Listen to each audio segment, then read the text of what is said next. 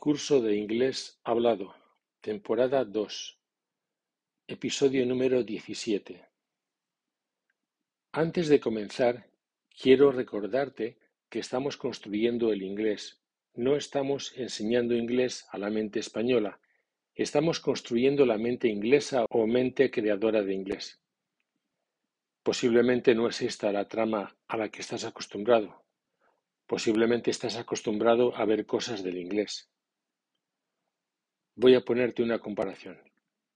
Cuando tú pretendes comprar un coche, no estás pensando en un almacén de piezas. Por eso no estoy ofreciéndote cosas. Te he llevado a la línea de montaje. De ahí saldrá una unidad llamada automóvil, no un depósito de cosas. Hay otro factor. Tampoco estamos aportando datos inútiles, como tampoco estamos prescindiendo de nada que se haya incorporado. Todo tiene que estar vivo en todo momento. Te lo explico con otra comparación. Si vas a levantar un edificio, cualquier planta está apoyada en cualquier planta anterior a la vez que soporta cualquier planta posterior. De modo que no puedes llegar a la planta 8 sin pasar por la 7. Y para tener esta es necesaria la planta 6, etc de modo que no puedes entrar a una planta accediendo por fuera con un andamio. Así que estamos en otra cosa. Como te adelanté en el episodio 2, estamos haciendo un árbol y por más que organices, afines y manejes un montón de leña, ésta nunca será un ser vivo, nunca dará fruta. ¿Qué les falta a los métodos que se venden? ¿Dónde están los acentos fónicos, perfiles, distintas pronunciaciones, etcétera? ¿Acaso se habla con la letra escrita? Cuando se habla, solo se emiten sonidos. ¿Dónde está la representación de los sonidos? Pero pasemos ahora a estudiar e incorporar la estructura verbal que te prometí al final del episodio o comunicación anterior, la formulación del pasado. Para ello me apoyaré en y explicaré la sección trescientos dos del libro Curso Concluyente de Inglés. Si de nuevo nos atenemos al libro citado, apéndice 506, obtenemos formas simples en la columna izquierda y formas de pasado en la columna de la derecha. Me refiero a las formas simples de los modales o formatos can, be, do o does, will, y have o has, o formas de pasado de los mismos modales en las formas could, was, were, did, would y had. Lo tienes explicado en la sección 103 del libro citado. Estas son formas. Otra cosa muy distinta son los significados que representa cada una de estas estructuras. Como te dije en el episodio 16, estas estructuras son vehículos que llevan diversos pasajeros o significados. De hecho, los significados de presente, pasado y futuro pueden aparecer en cualquiera de estas estructuras o vehículos. De hecho, se va viendo cuando, después del primer paso, que es el desarrollo estructural, viene el segundo paso, que es la definición y contraste de significados. Si la forma simple tres se construía con do o das, esta forma de pasado se construye con la forma de pasado de do o das, que es did. Como en aseveraciones positivas en principio no se utiliza did, el verbo lleva la forma específica de pasado. Pero en aseveraciones negativas, preguntas positivas y preguntas negativas, la forma de pasado está en did didn't. De momento asociamos la idea de pasado a la idea de acciones consumidas. Te repito que es una forma, past tense form. Tú fuiste, you went. No fuiste, you didn't go. ¿Fuiste? Did you go? ¿No fuiste? Didn't you go? Él vino. He came. Él no vino. He didn't come. ¿Vino él? Did he come? ¿No vino él? Didn't he come? En el libro que publicaré con el total de este podcast podrás ver tanto el desarrollo escrito como el desarrollo fonológico. Ahora bien, como se trata de hablar, el procedimiento más controlable, sencillo y lógico es seguir los siguientes cuatro pasos. A. Das el primer paso al comenzar con verbos que tienen formas especiales o formas irregulares. Al ser más complejo, controlar la fonética de la forma general. Si quieres adelantarte a observar la ortografía y pronunciación de la forma regular, puedes hacerlo en el libro Pronunciación inglesa, dinámica y ensamblaje, sección 229. Y en este curso lo tendrás en el episodio 25. B. Das el segundo paso mediante cinco ejercicios desplegando las formas aseveración positiva, aseveración negativa, pregunta positiva y pregunta negativa, primero individualmente, después en conjunto y por fin integrando con las estructuras verbales anteriores para obtener unidad. Por cierto, como siempre, es conveniente practicar las preguntas A mezcladas con aseveraciones positivas o negativas. C. En el tercer paso, practicas las preguntas B mezcladas con preguntas yes, no estándar. D.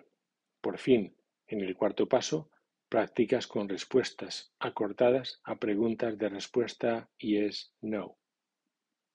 Y ahora observa tanto la composición de preguntas A, es decir, preguntas con palabras interrogativas en que la palabra interrogativa es sujeto, y preguntas B, es decir, preguntas en las cuales el sujeto no es la palabra interrogativa, así como las respuestas a preguntas yes, no.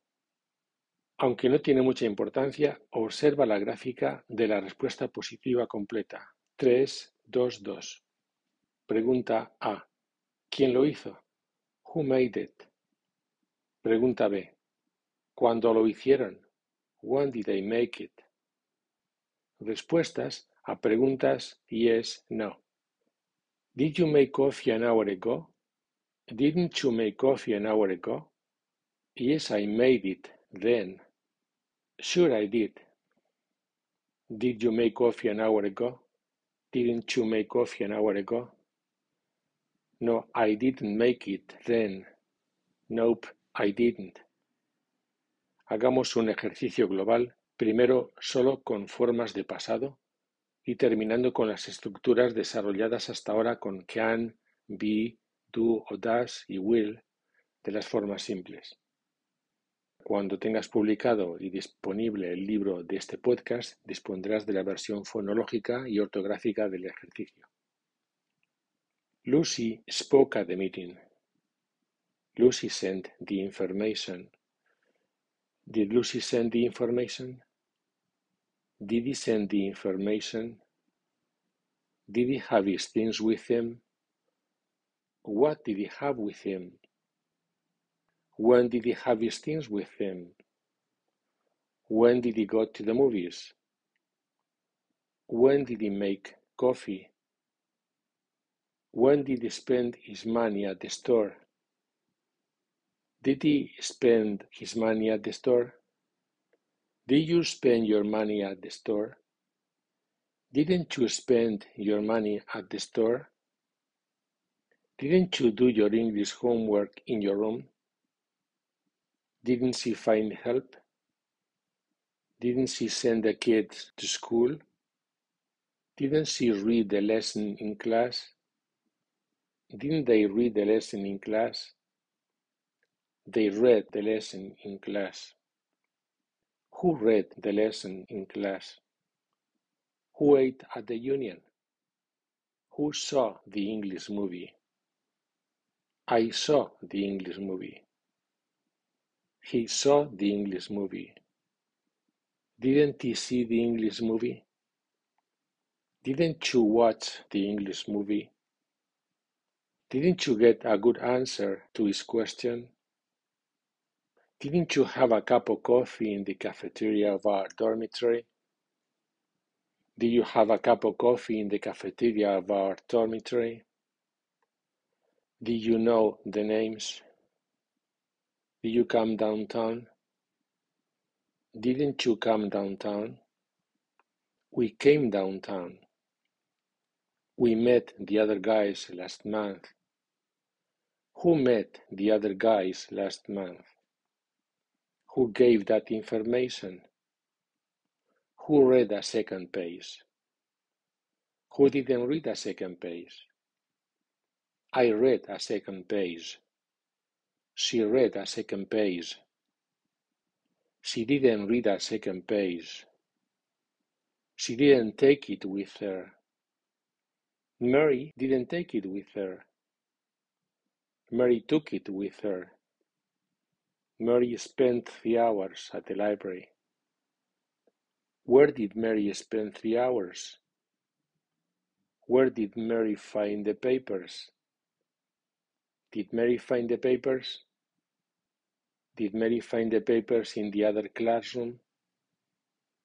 Did Mary eat an egg sandwich at home? Did you eat an egg sandwich at home? Did you go to the movies last night? Did the girls and boys in your class go to the movies last night? Did the girls and boys read the words on the blackboard? Did the girls and boys make work for their teachers? Didn't the girls and boys make work for their teachers? Didn't the girls and boys have their books? Didn't you have your book? Didn't you send him to the laboratory? You sent him to the laboratory. Who sent him to the laboratory? Who went to work late? Who came? Who'll come? I'll come. I won't come. I don't usually come. She doesn't usually come. Does she usually come? Does she usually take the car? Does she usually take her car? Can she take her car? Can't she take her car? Can't he take his car? Doesn't he take his car? Didn't he take his car? Didn't you take your car? You took your car. En el próximo episodio, a estas estructuras verbales que ya hemos desarrollado, añadiremos respuestas también o tampoco, sirviéndonos del libro Curso Concluyente de Inglés, sección 303. Antes de despedirme hasta nueva comunicación, te ruego que si tienes dudas me escribas al correo julio.ihp.gmail.com. Igualmente, si comienzas a percibir que este podcast es interesante, coméntaselo a tus amigos. O quizás estás interesado por nuestra franquicia o nuestras clases online con el método completo, o incluso puedes adquirir el método íntegro en la versión profesor y en la versión estudiante. En todo caso, puedes conseguir información adicional en nuestra web www.ihpe.es.